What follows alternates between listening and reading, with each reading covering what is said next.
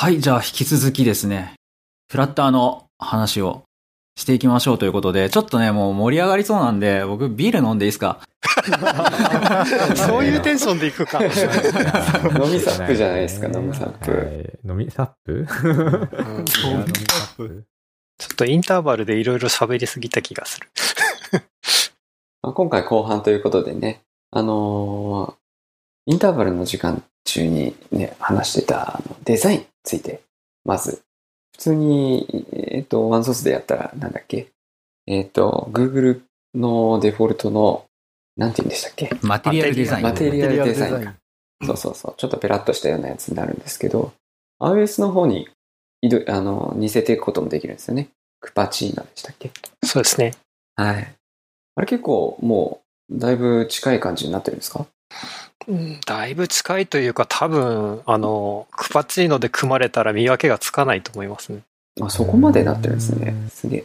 で、もうほとんどの UI キットが、あの、クパチーノで用意されてるっていう感じになってるんで、あの、なんだろう、iOS ネイティブで作ったよっていうのを、あの、わざわざこう、組み込んでいくと、本当にどっちで作ったかわかんないぐらいな感じには多分仕上がるんじゃないかって気がします。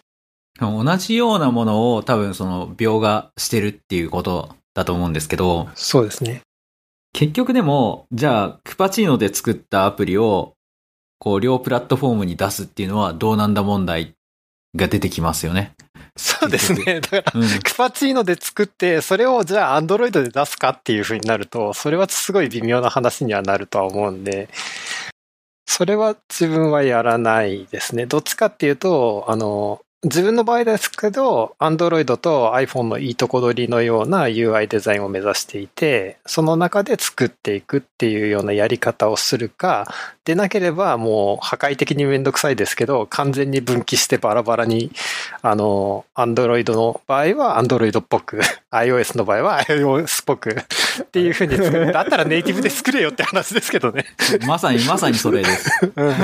す。それもできるんですね。やろうと思えばできる。えー、これなんか、そのサイト上で、この、えっ、ー、と、ウィジェットの静止画だけ見るとぽいなと思うんですけど、なんか操作感とか、ちょっとあるじゃないですか、iOS っぽい、あの、アニメーションの感じだったりとか、そこら辺も、その、多分一般の人は多分そんな気にしないと思うんですけど、iOS 開発者として見たときに、あの、そこら辺の違和感とかってどうですか？わかる。わかるんだ。わかる。わかる、絶対わかるし、やっぱりその仮想マシンのオーバーヘッドがやっぱりフレーム1個か2個落ちてるから、なんか変なプルプルするんカクカクカクまでいかないんだけれど、はい、普段60フレームで動いてるんだけれど、何か引っかかりが1フレームとか落ちると人の目ってすぐわかるんですよ。はい、アニメーション、そういうのがあるから、プログラムで、例えばその、リストとかで、よくあるリストでデータロードして、もう完全にメモリに載ってるんだったらいいんだけど、変換しながら表示するってやった時に、なんか今、秒が戻んなかったっていうのが人の目に見える。戻んなかった。ああ、なるほど。うん。うん、あ、そういう感じ。なんかパフォーマンスがあまり良くないっていう話も聞くんですよね。それはね、もう今のバージョンだと結構あれですよ。私そのツイッタークライアント作ってるけれど、何月だっけ？なんか、フレームレートが低いって話をディスコードで話して、ガクガクするよねって言ったじゃない。ああ、はいはい。うん。あれちゃんと、プログラムに問題あった。そのオープンソースのプログラムに問題あったから、なんだよ、こいつ悪いんじゃねえかよって言いながら直したら、ちゃんと60フレーム出るようになった。うん。うん。作り方よ。雑に作るとネイティブだと60フレーム出るやつが、同じように雑に作ると、フラットは60フレーム出ないことがあるんじゃないかなと思ってます。あとはなんか、iOS は Android に比べてって話にはなるんだけど、あの、ちょっと、ちょこっとぐらい古い、あの、iPhone だったとしても、CPU が結構高速なんで、ある程度ごまかせが効くっていうのはありますね。同じのを、あの、アンドロイドのミドルローぐらいで走らせると本当にガクガクになって、あ、これはちょっと iOS の、あの、クパチーノ使うのやめようかなって思っちゃったりすることはあるんですけど、うん、あの、I、な iPhone で言ったら iPhone7 とか8ぐらいだったら、まあ、CPU の速度でなんとかなっちゃうっていうところはちょっと感じることは多いですね。Android ってそのあの、そのチップセットが、なんか何種類かもあって、じゃあスナップドラゴンのやつと、そうじゃないやつのチップセットで、どっちがどうなのっていうのがさっぱりわかんないんです。性能がいいのか悪いのか。で、数字が高いのが性能いいのかなと思ってたら、実は性能、数字だけでミドルローだったとかいうのがあって、もうわかんない。うん。うん、詳しい人だったらその辺わかるかもしれないけど、その辺のなんかね、チップセットの型番の、こう、混沌としてる部分で騙されることいっぱいある。うん、だアンチスベンチマークでで言って、その iPhone5S ぐらいのスペックみたいなやつが普通にあの去年発売されてたりするのが Android なんで、そういうのに引っかかると、まあちょっと、ちょっと凝ったインターフェースだと辛いのかなっていうところは感じたりしますね。そういうの売っちゃダメですよね。いや、でも、それでもさ、なんか最近のアンドロイド12とかが乗って売ってるからさ、うん。よ 4, 年前のハイエンドで、アンドロイド動くんじゃねえの？実はとか思うんだけど。なんかね、その辺が納得いかないんだよね。去年発売されて今年の OS 使えないからね。うん。ただ、Android の場合っていうか、このフラッターでこう、さらっと作りたいものっていう場合って、もう今、先進国中心にして考えると、先進国だけき、だけガサッと切ると、iOS のシェアって大体50%超えてるっていう感じになるんだけど、あの、途上国とかも入れてったりとか、中国も入れてったりっていうふうに考えると、途端にこう、アンドロイドの方が逆転して8割、アンドロイドみたいな世界観になってくるんで、そっちにリーチしたいなって言った時にコストかけたくないじゃないですか。正直お金持ってるそうじゃないんで。でも、あの、そういう人たちにも使ってもらいたいっていうようなサービスを作りたい場合は、なんかフラッタでサクッと作っちゃうっていうのも手の内かなっていうのはあります。逆に言うとそこで動く程度に軽いものしか逆に彼らはその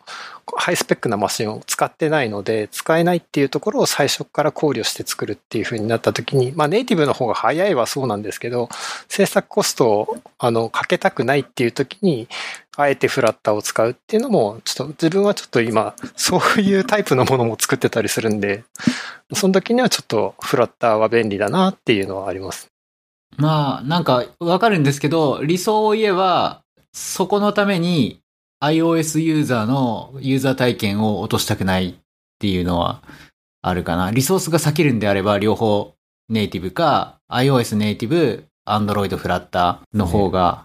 いいんじゃないかなって思いますけどね。大手とかはライト版作ってますよね。多分 Twitter とか Facebook のライト版で、あの、そもそもダウンロード、アプリの容量を減らさなきゃいけないとか、もう要件に入るうので、インドとかですよね。はい。そうそう、通信速度がやばいですもんね。なので、多分動作もあるし、アプリ容量もさ落として、多分きリッチさをなくしてってい。う。感じだと思う。ので、そう。ですね。まあ、気軽にフラッターでちょっと出したい。はありですが、ガチでやると、まあ、ネイティブの方がい。い。かなとかは思っちゃい。ますね。あれ、フラッターって、アプリ容量ちょっと増え、ちょっとというか増えますよね。なんかザマリンめちゃくちゃ増えて、そうそう。ザマリンの団体村はめちゃくちゃ重いって話聞いたんですけど、フラッターはどんなもんなんですかね？えっ、とね、私が今作ってた、ふあの、ツイッタークライアント、えっ、と、昨日申請したほやほやの、あの、パッケージ見てみましょう。はい。普通のツイッタークライアントで、まあ、タイムラインがあって、みたいな。そうそうそう。ちなみに Twitter 公式が200メガぐらいですね。あれ、そんなでかいの？あれでかい作ってて？でかいです。いやーな、オブジェクティブ C で作った頃に戻してほしいよね。昔は、まあ、なんか、そんなゲームぐらいでかいんだっていう 印象っすね。え150メガぐらいでしたっけ ?Wi-Fi 必要とか。150です。そうっすよね。なんかで、、えっと、ツイートボット。はい。まあ、フルクライアントですけど、こいつは15.8メガ。オブジェクティブ C 製ですね、ツイートボットは。いや、そんなことないですよ。え、あの、えーあー、けど古いですね。3年とか以上前の情報で、ツイートボットの作者は、なんで、その、なんか Swiftをやらない理由で、ちょっと多分その人なんですけど、あの、ベータテスターじゃねえから、 Swiftやらんよって言ってた気が。あ、そうなんですか？偉いで。確か、オブジェクティブ C 派の人人だったと思いますね。へえ、あ、じゃあそうなのか。だから、ちっちゃい、ちっちゃいファイルサイズは もしかしたら。そうそうそう。ちっちゃいのは正義なんですよ、やっぱり。ツイッターリフィックとかでも21メガなんで、どっちかっていうとツイッター公式が重すぎるんですよ。なるほど。じゃあ、スイフ、ああ、 Swift 製で軽いやつ。うん。スイフト製とかはあんまり関係ない。自分が今リリースしてるアプリは、同じフラッターから書き出したもので、 App Store の方が32.11メガバイト。お、意外と小さい。アンドロイドの方が、全く同じものを書き出したもので、あ、15メガバイトですね。あったあった。ユニバーサルが57.5。だいたい50、55、6メガ。やっぱでかいですちょね。いそうですけど、めちゃくちゃでかいわけでもない。めちゃくちゃでかいわけではない。ツイッター純正より小さいよ。ツイッター純正は何を仕込んでるんだろうっていう。もなんかおかしいよね。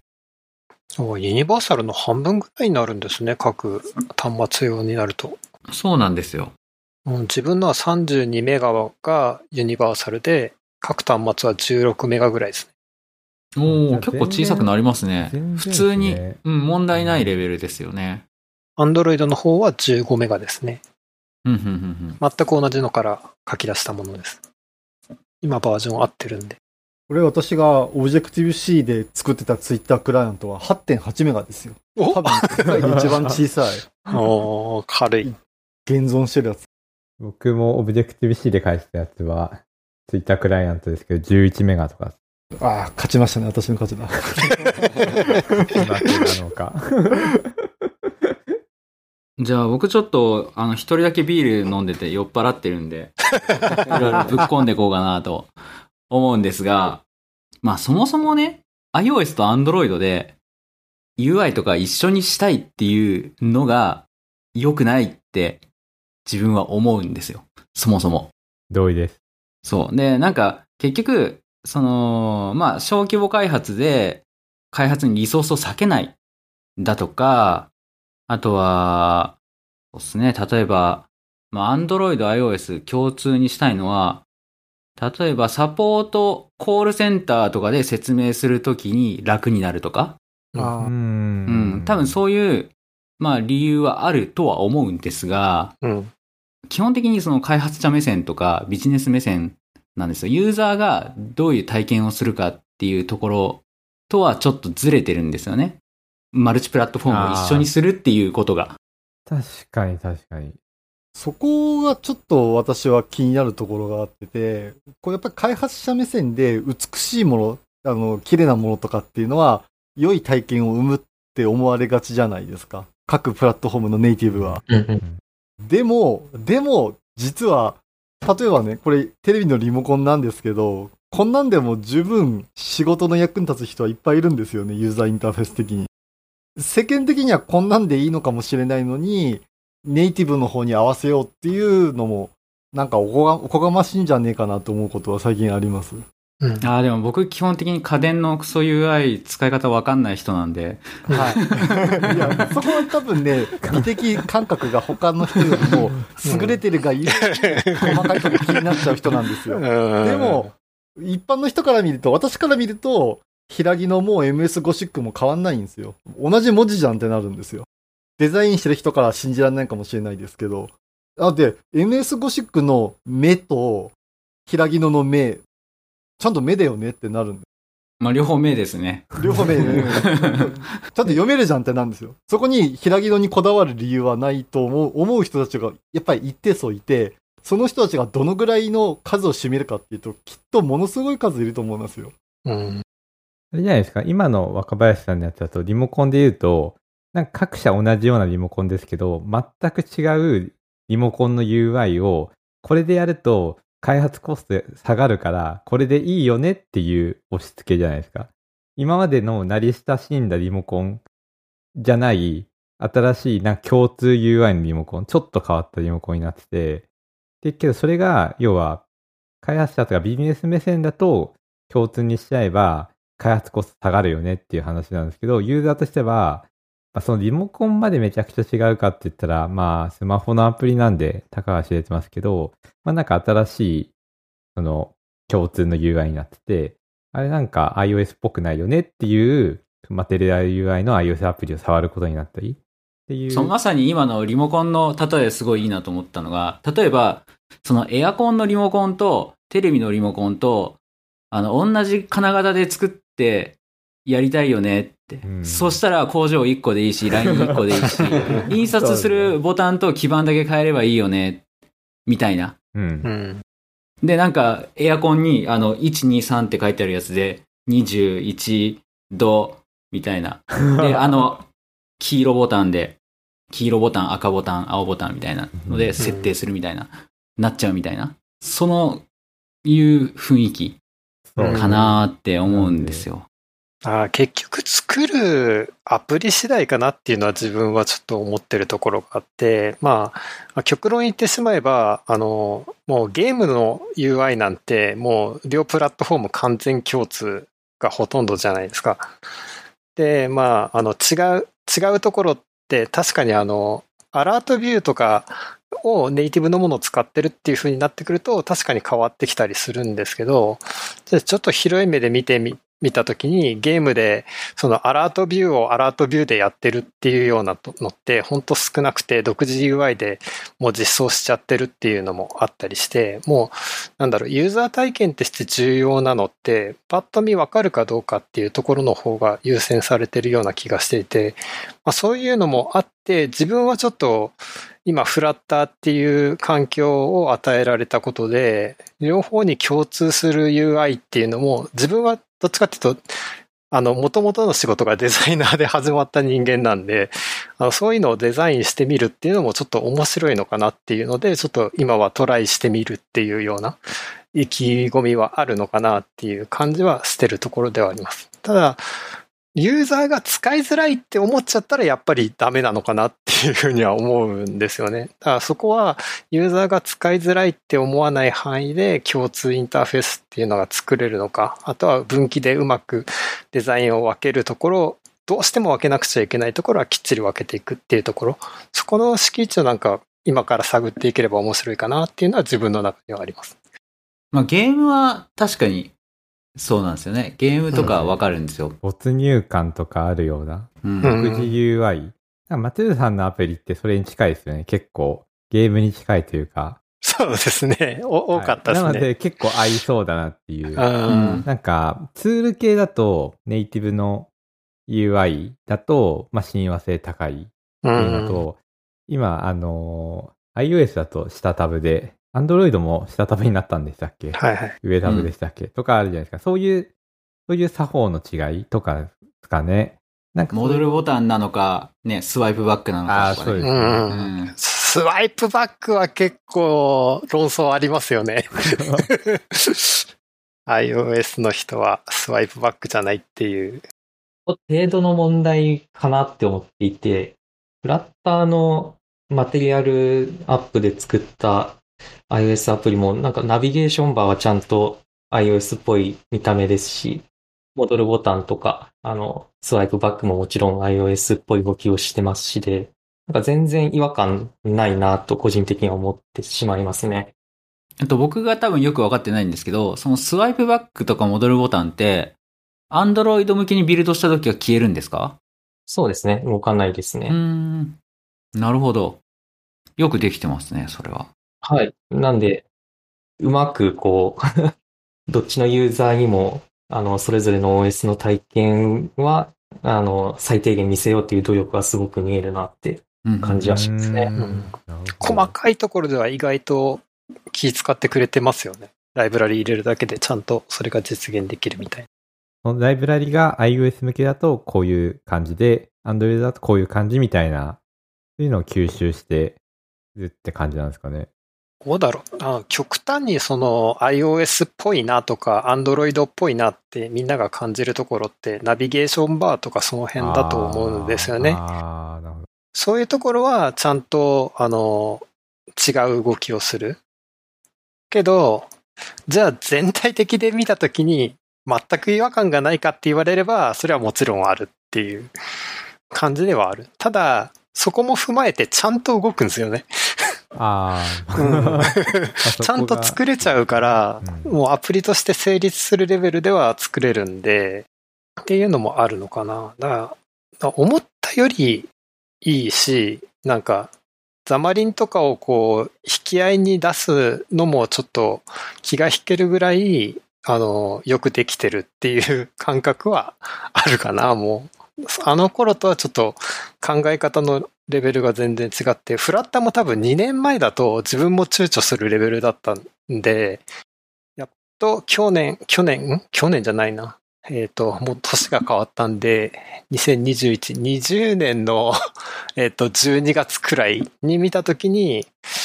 いや、もしかしたら半年後くらいにはいけんじゃねっていう直感を得たぐらい、あの、作ってみたら動くっていう感じだったんで、そっから、まあ、使ってみてもいいかなって使ってみて、ああ、なんかフラッター入るにはちょうどいいタイミングだったかなっていうような感じは自分はなんか得てる感じですね。そのデザインの話で言うと、UI デザインの話で言うと、フラッター公式に iOS と Android でレイアウトコードを共通化して何が嬉しいのみたいな FAQ が実はあるんですけど、なんかそれが、なんかさっき松浦さんがやりたいって言ってたのとちょっと近いのかなっていう感じのことが書いてあって、そのモバイルアプリのレイアウトとデザインっていうのが、その、まあ、これ2017年当時に書かれたものだとは思うんですけど、そのブランドドリブンで、例えば、マクドナルドアプリだったらなんか赤と黄色で M って書いてあればいいみたいな。乱暴な。乱暴な、乱暴な。表現をしたけど、そのブランドドリブンでこういうデザインにデザイナーがしたいみたいな感じで、それをプラットフォーム間で共通化して作っているアプリが増えてるよね。っていうのがまず前提にあって、その上で、そのブランドのアイデンティティみたいなのを入れてカスタマイズしていくっていうこと自体が、そのカスタムな UI を作っていくっていうことが、そのオフィシャルな OS のデザインの作法に従うことよりも、厳格に従うことよりも重要になっている。なので、あの、フラッターで作っ、共通化するべきだ、みたいな。それは奇弁ですね。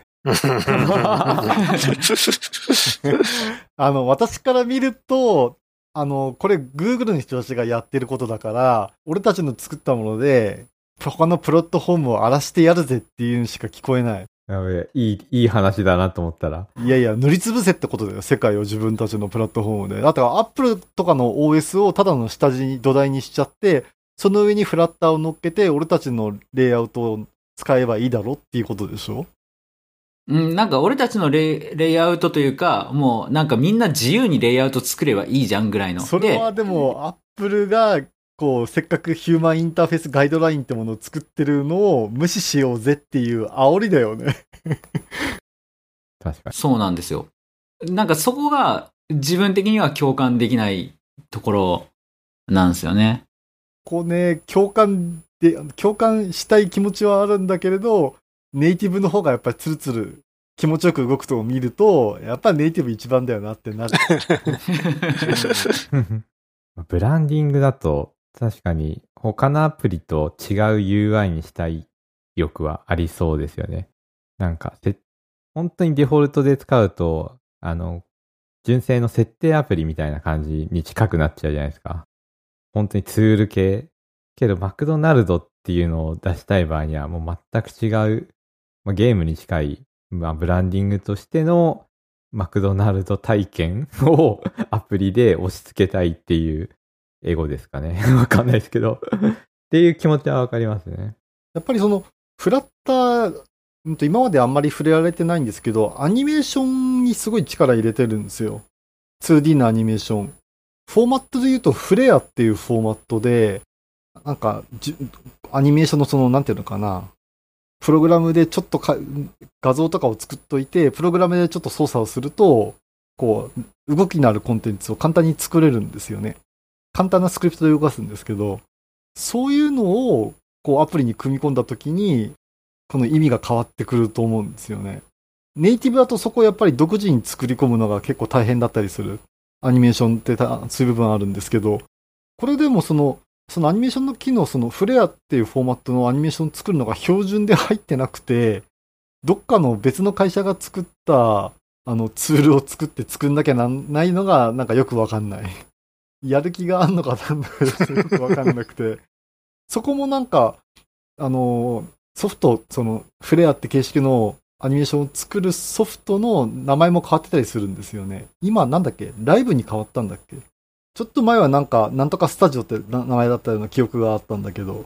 そういうのを使って各プラットフォームにそのブランドの動きを載せるって風になると、ネイティブで2箇所作るのは結構しんどい気します。うん。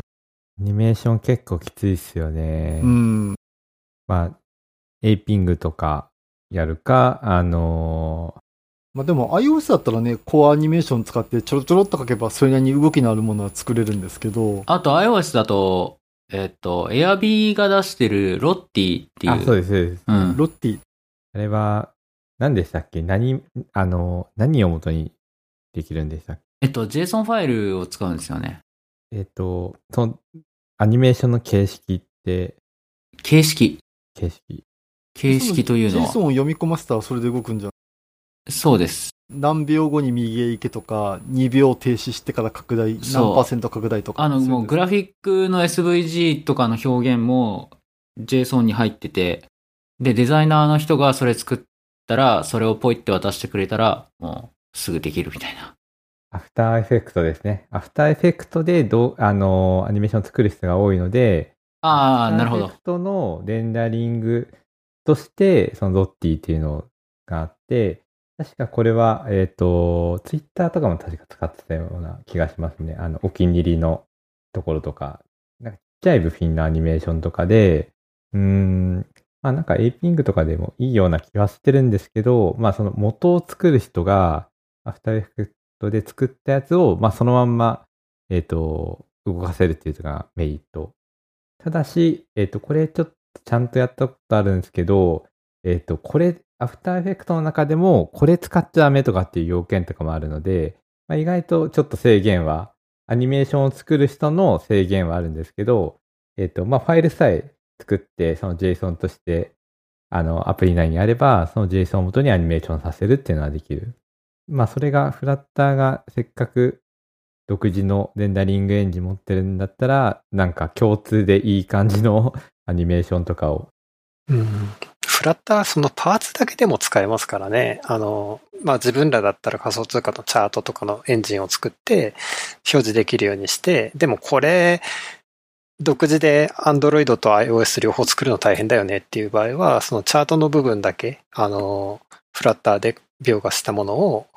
各ネイティブの方で使うみたいな、そういう使い方もできるんで、そういうのは、まあ、そういう入り口もあるかなっていうところはなんかそうう。いう全体の UI に関係ない描画だけっていう使い方は結構いいかもしれないですね。うん。大変ですからね、そういうライブラリー、バラバラに開発するとかっていうのは。まあ、自分はやったことないですけど、安倍さんが確か、あの、デブサップの発表の時にこういう使い方もできるんだよ、みたいなの教えてもらって、ああ、便利だなって。全然覚えてない。いや、具体的に何がっていうのはなかったけど、あの、なんか、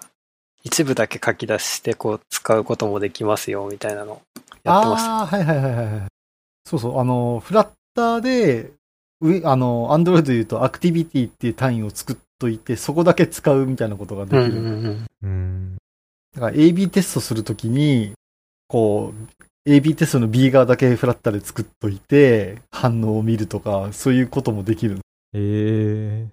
UI とか UX 作るときに、あの、独自のものとして使うとかっていうの、そういうのはトヨタでも、あの、車のスピードメーターのパネルとか、そういうインターフェース使う、つく、作るのに、フラッターを使ってるっていう実例があったりとかするんで、まあ逆に言うとそういう組み込み系のものを作りたいとか、そういう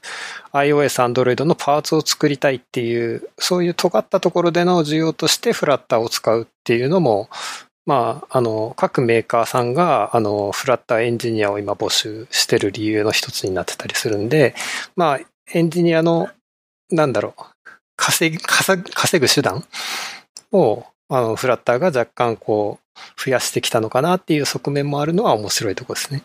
そう、そのトヨタとか、えっと、あとソニーとかもだったかな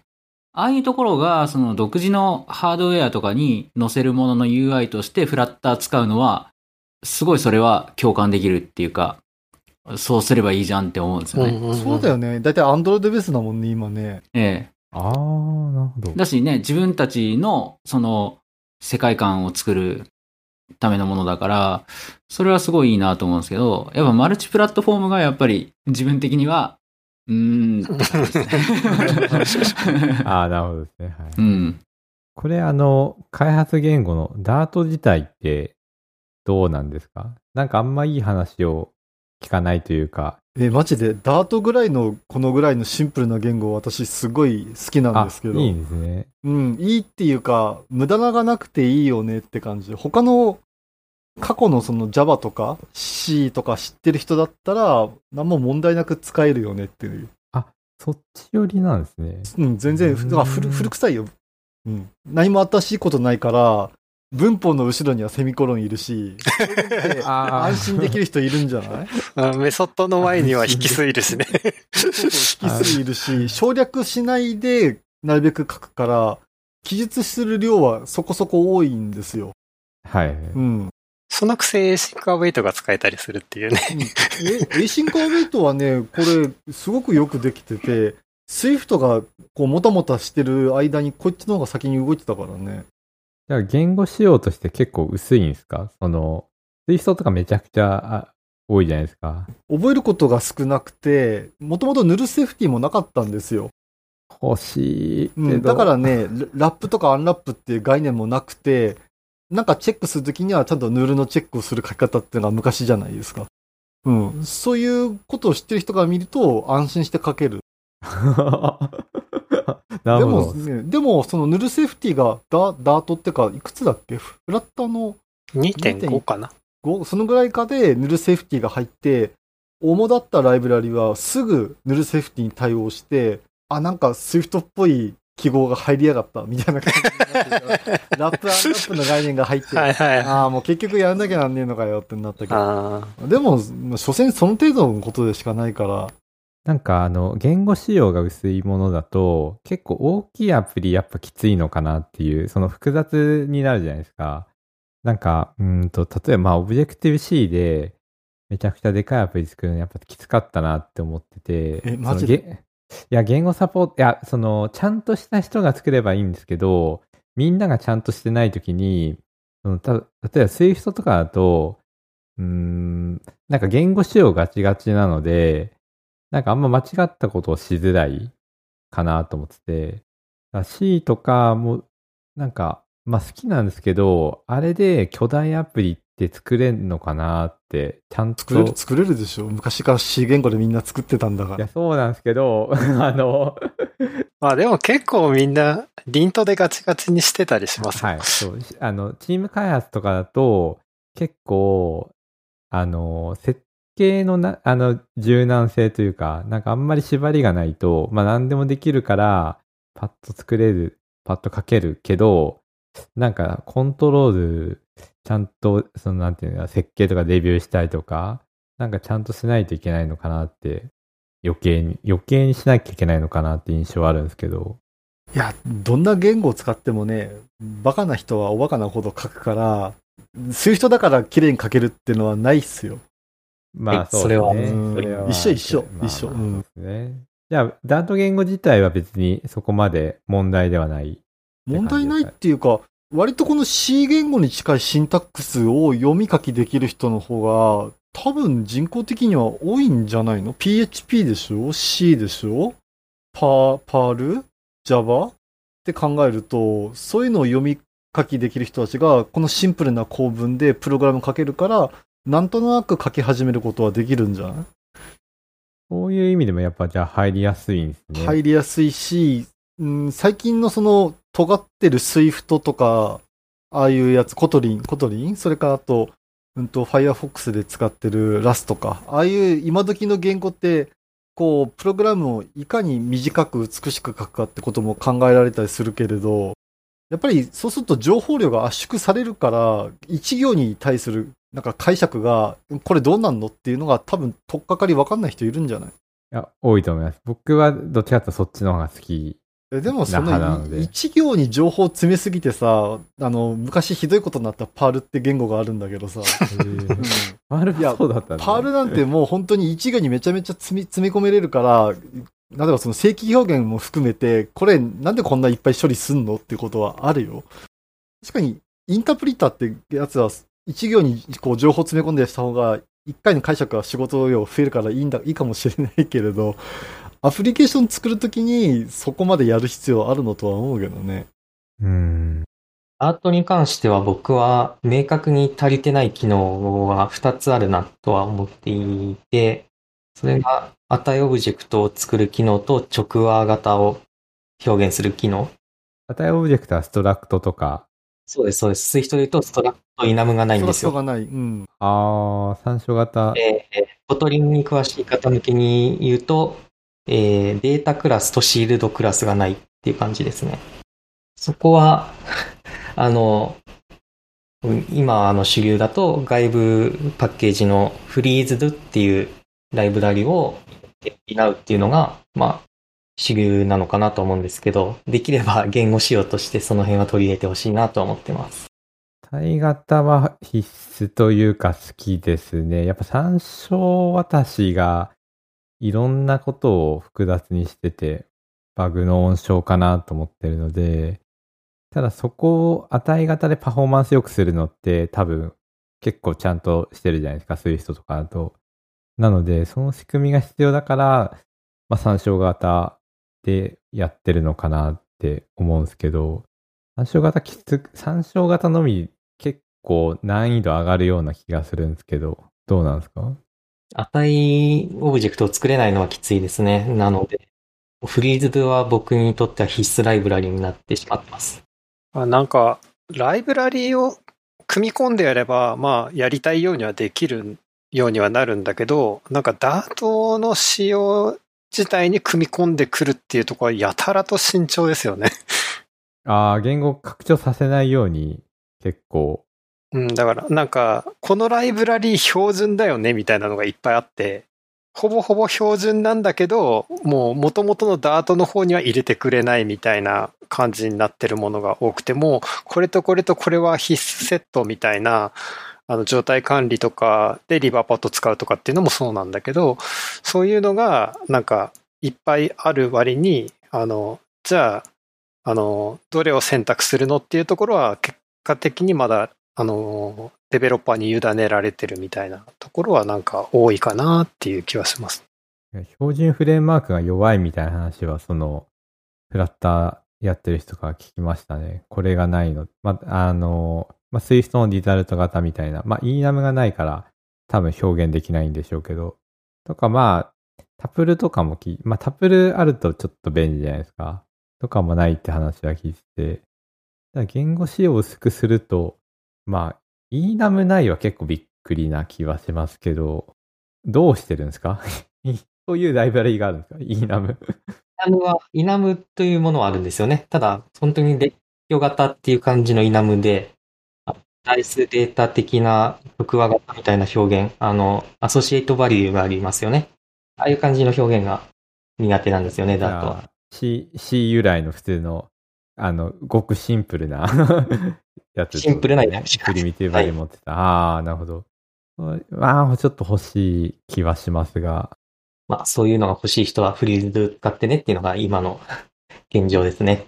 なかなかね、言語拡張がされないっていうところで、まあこう、フリーズドみたいなパッケージがあるから、まあみんな使えてるって感じですね。そうですね。みんなこれなしで作ってるとことかあるのかなって。なるほど。なるほど。いや、でも、あることあるんでしょうね、そういうところも。うーん、オブジェクティブ C の時も、値型、そんな使ってたかなと思うと、なんか使ってなくて、単調型でみんな頑張って、なんかバグ出してたような。アレイが勝手に変わっちゃうみたいなのは。だけど、それはもうちゃんと変えないようにしようねとか、コピーしようねとか、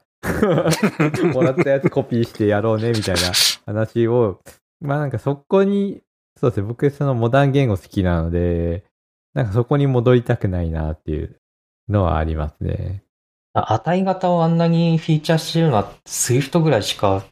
見てないですね。 Kotlinも Dartも基本参照型の言語なのでう。ん、そうですね。 Swift あれ多分パフォーマンス上げるために、あれはやってるんですよね、きっと。パフォーマンス上げるためなんですかねなんか、参照型の方が上がるかなと思ってて、コンパイルするときに固定できるからじゃないの？値型だと。違うの？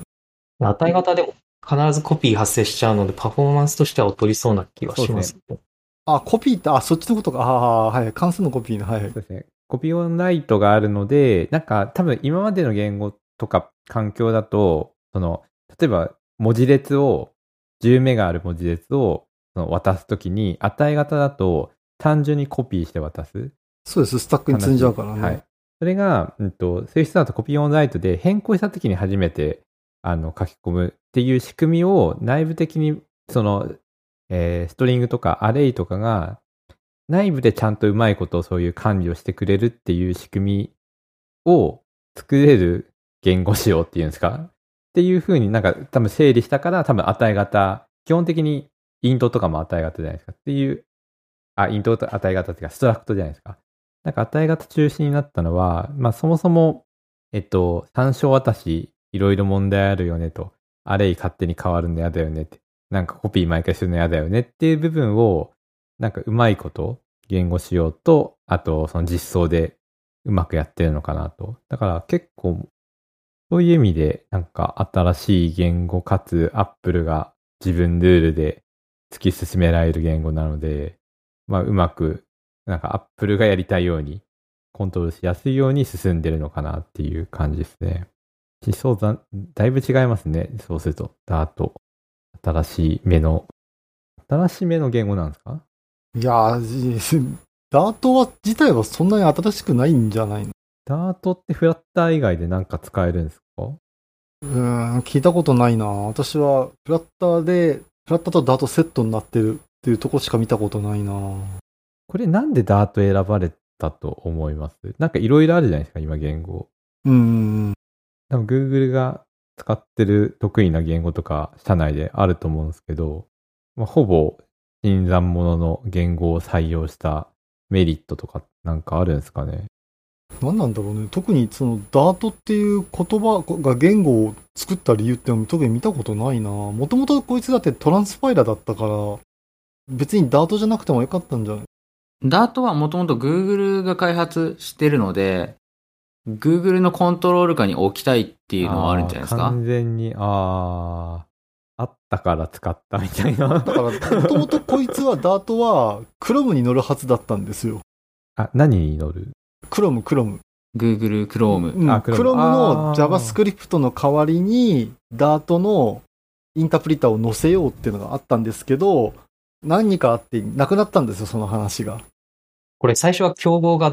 タイプスクリプトみたいな、あの、AltJS って言われる JavaScript の代替言語として出てきたんですよね。そうそうそう。だけど、のな、なんのか、なぜか乗んなかったんだよね。はい。で、なりを潜めて、う実はフラッターの言語でしたみたいな感じで再浮上したみたいな。あじゃあタイプスクリプトと兄弟みたいなもんなんだ。兄弟まではいかないと思うけどね、タイプスクリプトの方が全然別次次元で上の方行っちゃってるから、ああ、そうなんだ。うん。タイプスクリプトが Chrome に乗るって言うんだったらすごく喜ぶ人いっぱいいるんじゃない？タイプスクリプトから JavaScript に変換しないでそのまま動くっていうのを欲しい人はいっぱいいると思うけど。Google の内部構想の匂いしかしないですね。そう。わかんないですね。けど、あ、で、そうそう。なんか、用語論として、今結構否定的な、どっちかというとネガティブな話題多かったですけど、あの、その福祉に、まあ、アンドロイドが、アンドロイドだというか、うんと、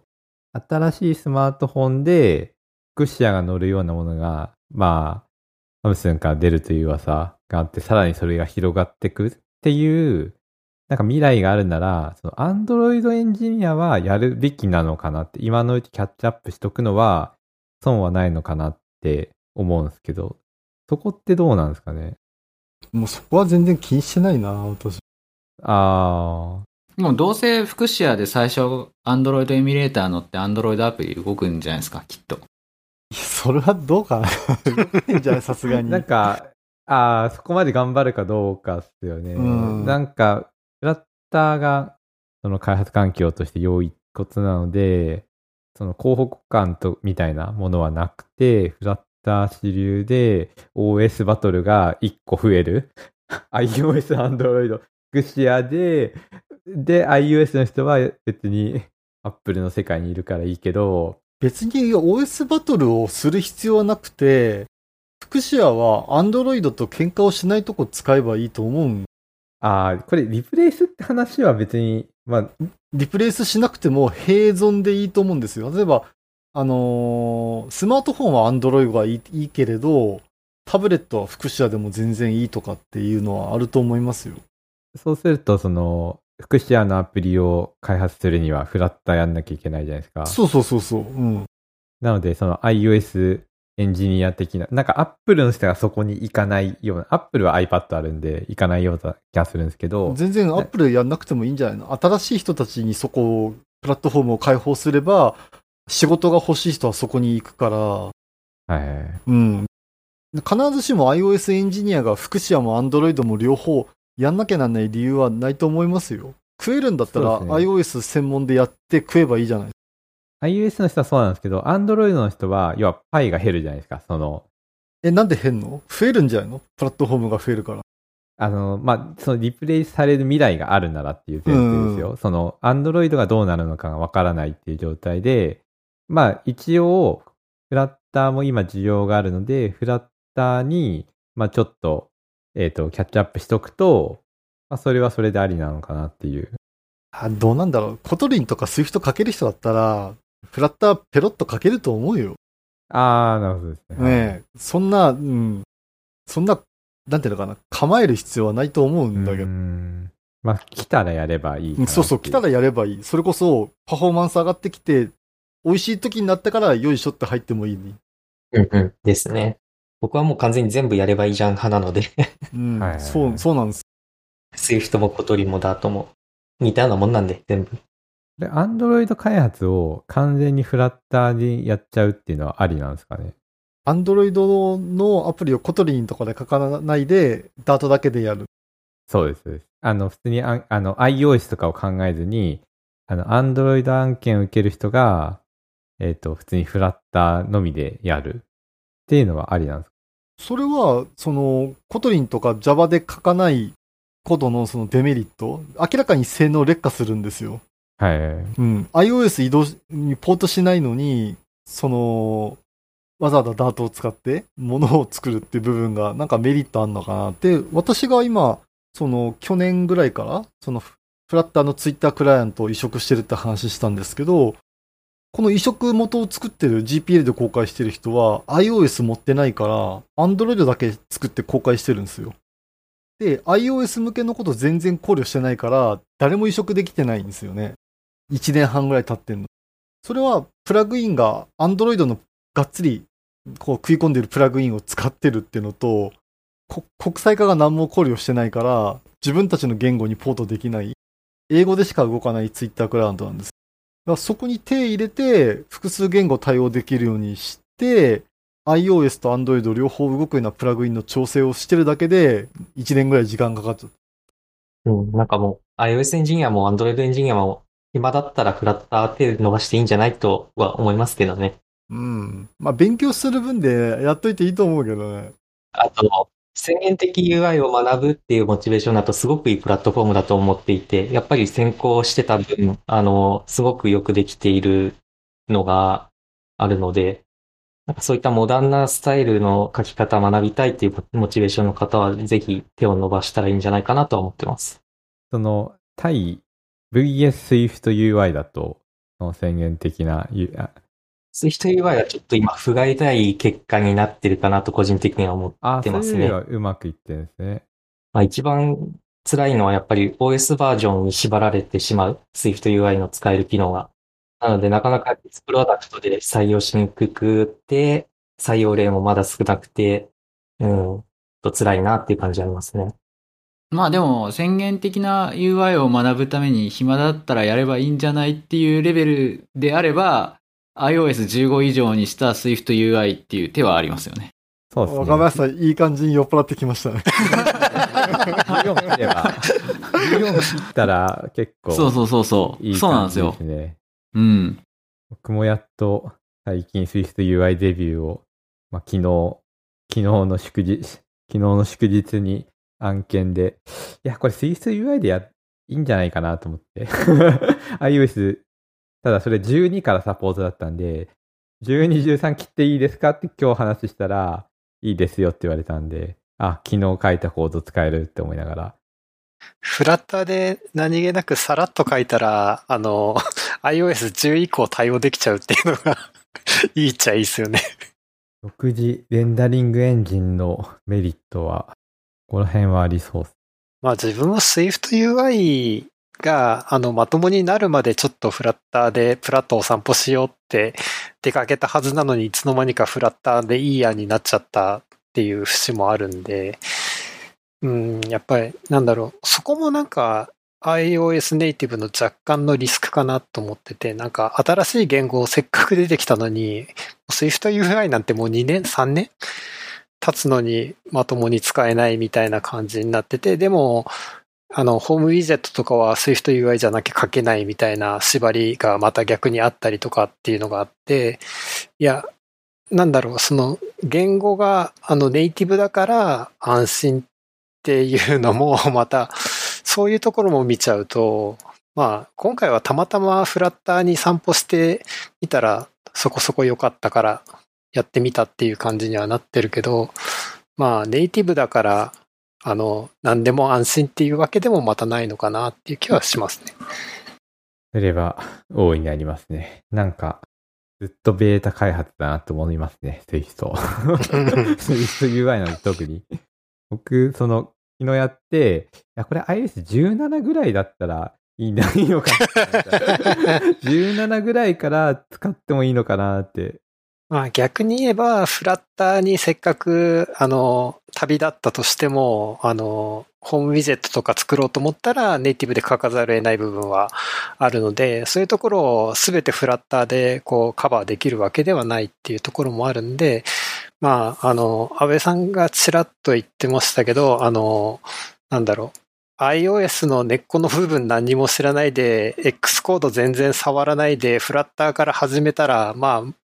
間違いなく地獄見るよねっていうのはあるかなって気がしますね。それはね、マルチプラットフォーム何でもあるんですよ。ただ逆にね、あの、iOS 自分やってたじゃないですか。それでフラッターで Android をリリースした時ってあんまりハードル感じなかったんですよね。これは不思議。いや、それはすごいことですよ、でも。あの、Android ネイティブだとやっぱりきついですよ、あの、初見は。ついっていうか、あの、ビルドした時の Android マニフェストとかグレードルのところでエラーがいっぱい出てきて、その対処は、なんか Android のドキュメントを読めってところがね、最高にきついよね。そこ、なんでそこ、あの、マイグレーションするようなことやってくんないんだよ。うーん。うん。どのファイルの直せとかっていうのが全然書いてなくってさ。で、Google って、あの、開発フォーラムみたいなのないじゃないですか。あ、そうなんですか？Google プレイの中でなんかサポートできるフォーラムってないですよね、あれ。今の Apple のやつみたいに。全然困らなかったから、探そうとも思わなかったですね。あれでも SDK 周りのビルドで困ることないっすか ?Android。それは Android ネイティブで書いたらって意味ですか？あ、ネイティブじゃなくて、フラッターでもネイティブでも、ええちょっと時間経ったプロジェクトをビビルドしようとしたときに、Android マニフェストのこの項目は SDK いくつから使えませんとか、なくなりましたとか、はいはい、はい。新しく増えたんで、こっちを使わないと、古い記述は無効ですとかっていうのがいっぱいあって、一体俺はどこの文章を読めばいいんだろうと思う。その辺はなんか Firebase をバージョンアップするたびになんか、あの、書き換えなきゃいけないっていうポイントになったりします、そのね、そのマニフェストファイルの自分ルールの変更が激しすぎて、それ辺 Apple は X コードを進めるときに勝手に直してくれて規定値に合わせてしたりするんですけど、Android Studio それ一つもやんないから、毎回毎回なんかあるたんびにこう直したり。なんかハマったと Java 8を使わなきゃダメだっていう、そういう設定を書かなきゃダメだとか、そういうのはよく遭遇しましたね。まだ、まだ Java 8なの？Android Studio をやるときって、ネイティブでやるときって。Java、そうですね、1の8ってちゃんと書かないと書かないとか、古い。そうあ、そっか。オラクルがフリーのやつ出さないってなったから入れなくなったのか。あれでもなんか、マイクロソフトがその後、フリーの JDK 出すとかってなってどうなったんだ？こっちは使えないんだ。なんか、すっかり最近やってないからあれだけど。こんなんでまあ、アンドロイド単体の開発でも、こう、なんか苦労しょい込むのに、そこにさらにダートだけにするっていうなんかメリットがあんまりないような気もするんだけどね。なんか、アンドロイド開発はなんかあの、マニフェストから解放されるんだったら、あの、仕様変更してダートになってくれるんだったらいいだろうなというのはありますけどね。まあなんかその辺のマニフェストの書き換えが Android の方のなんか疑問になってて、なんか iOS の方は X コードをアップデートした時に、あの、一回走らせておかないと中身のライブラリ書き換えられないから、あの iOS のシミュレーターが走らないとかっていうところが みんな引っかかってたりしますね。やっぱり X コードと Android Studio で開発するときのセオリー知らないと、まあ、うまくいかないっていうことです。そうですね。それはもう絶対的になんか、アップルの X コードはちょっと独特かなっていう気はします。なんかココアポッツでつまずいてる人多そうなイメージあります。ああ、そうっすね。ココアポッツはなんか。まあでもココアポッツ仕組み的には、なんていうの、ファイル持ってきてダウンロードしてきてビルドするってやつだから、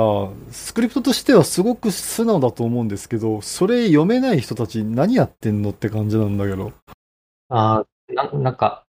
ホットファイルとかの記述が難しくてつまずくというよりは、なんか、Ruby のローカルマシンの環境とか、その辺の構築がうまくいってなくて。ここはポットが動かないってことが。そうです。ああ、そうだ。Ruby のなんかバージョンもそういえば Mac の OS で変わったりするから、それか。そういうトラブルに合ってる人が多そうだなって見てて思う。それは Apple が良くないよね。古いバージョンの Ruby ずっと使ってるでしょ。Android Studio を、あの、ターミナルから起動しないと、あの、ポットがまともにインストールされてないみたいな認識されちゃうとか、そういう問題もあったりしますね。さて、そろそろざっくりとまとめに入りましょうか。なんかね、もう時間がね、終わる気がしない。もう11時半じゃん。もうね、ま、もうまとめとはなんだぐらいの感じですけど。いい話も悪い話も。ね。悪い話よりのいい話も聞けたような気がしますね、けど。そうですね。じゃあ、最後ね、なんかもうずっと喋ってない水口さんに一言でなんかまとめてもらいましょうか。ね、まあこれ聞いてね、フラッターに興味持った人は、まずとりあえずやってみるのがいいんじゃないですかね。なんか当たり前の。そうそう、触ってみて分かんなかったらまたちょっと次進むっていうところとか。あとなんかオンラインで書籍とかも無料で結構読めたりするので、非常にあの、入門って言ったらまあいいのかなとは思うんですよね。マルチプラットフォーム開発っていう感じで。まあ、とはいえ僕もフラッターをやりつつも iOS の Swift を復習し始めてるっていうような感じなので、まあそのフラッターだけっていうよりかはネイティブどっちかっていうのもやりつつやっていくのが、まあいいんじゃないかなっていうような感じで僕は今話聞いてました。ただまあその人人それぞれのそのリソースの使い方、リソースのあり方、それから会社のなんだ、開発の方針とか違うので、違いにどれがいいかなっていうのは、まあわかんないかなとは思うんですけど、まあ、フラッター、Google も力を入れてバージョンアップとかもしているので、まあ、すぐに、こう、やっぱダメだっていうふうになるものではないんじゃないかなっていうような楽観的な予想をしつつ、えー、これからも見ていきたいなと思います。すごい綺麗にまとまりましたね。まとめ上手。ちょっと無茶ぶりだったかなと思ったけど。もう、小川さんも酔っ払ってるから何でもあり。ね、いつもは失敗するんですけどね。じゃあ、今回はこんな感じで終わりにしましょう。じゃあ皆さんありがとうございました。ありがとうございました。ありがとうございました。では番組のご感想や話題のご提案などは、このポッドキャストの概要欄にあるお便りフォームでお寄せください。ハッシュタグやサップでの感想ツイートも大歓迎です。それでは今回もお聴きくださりありがとうございました。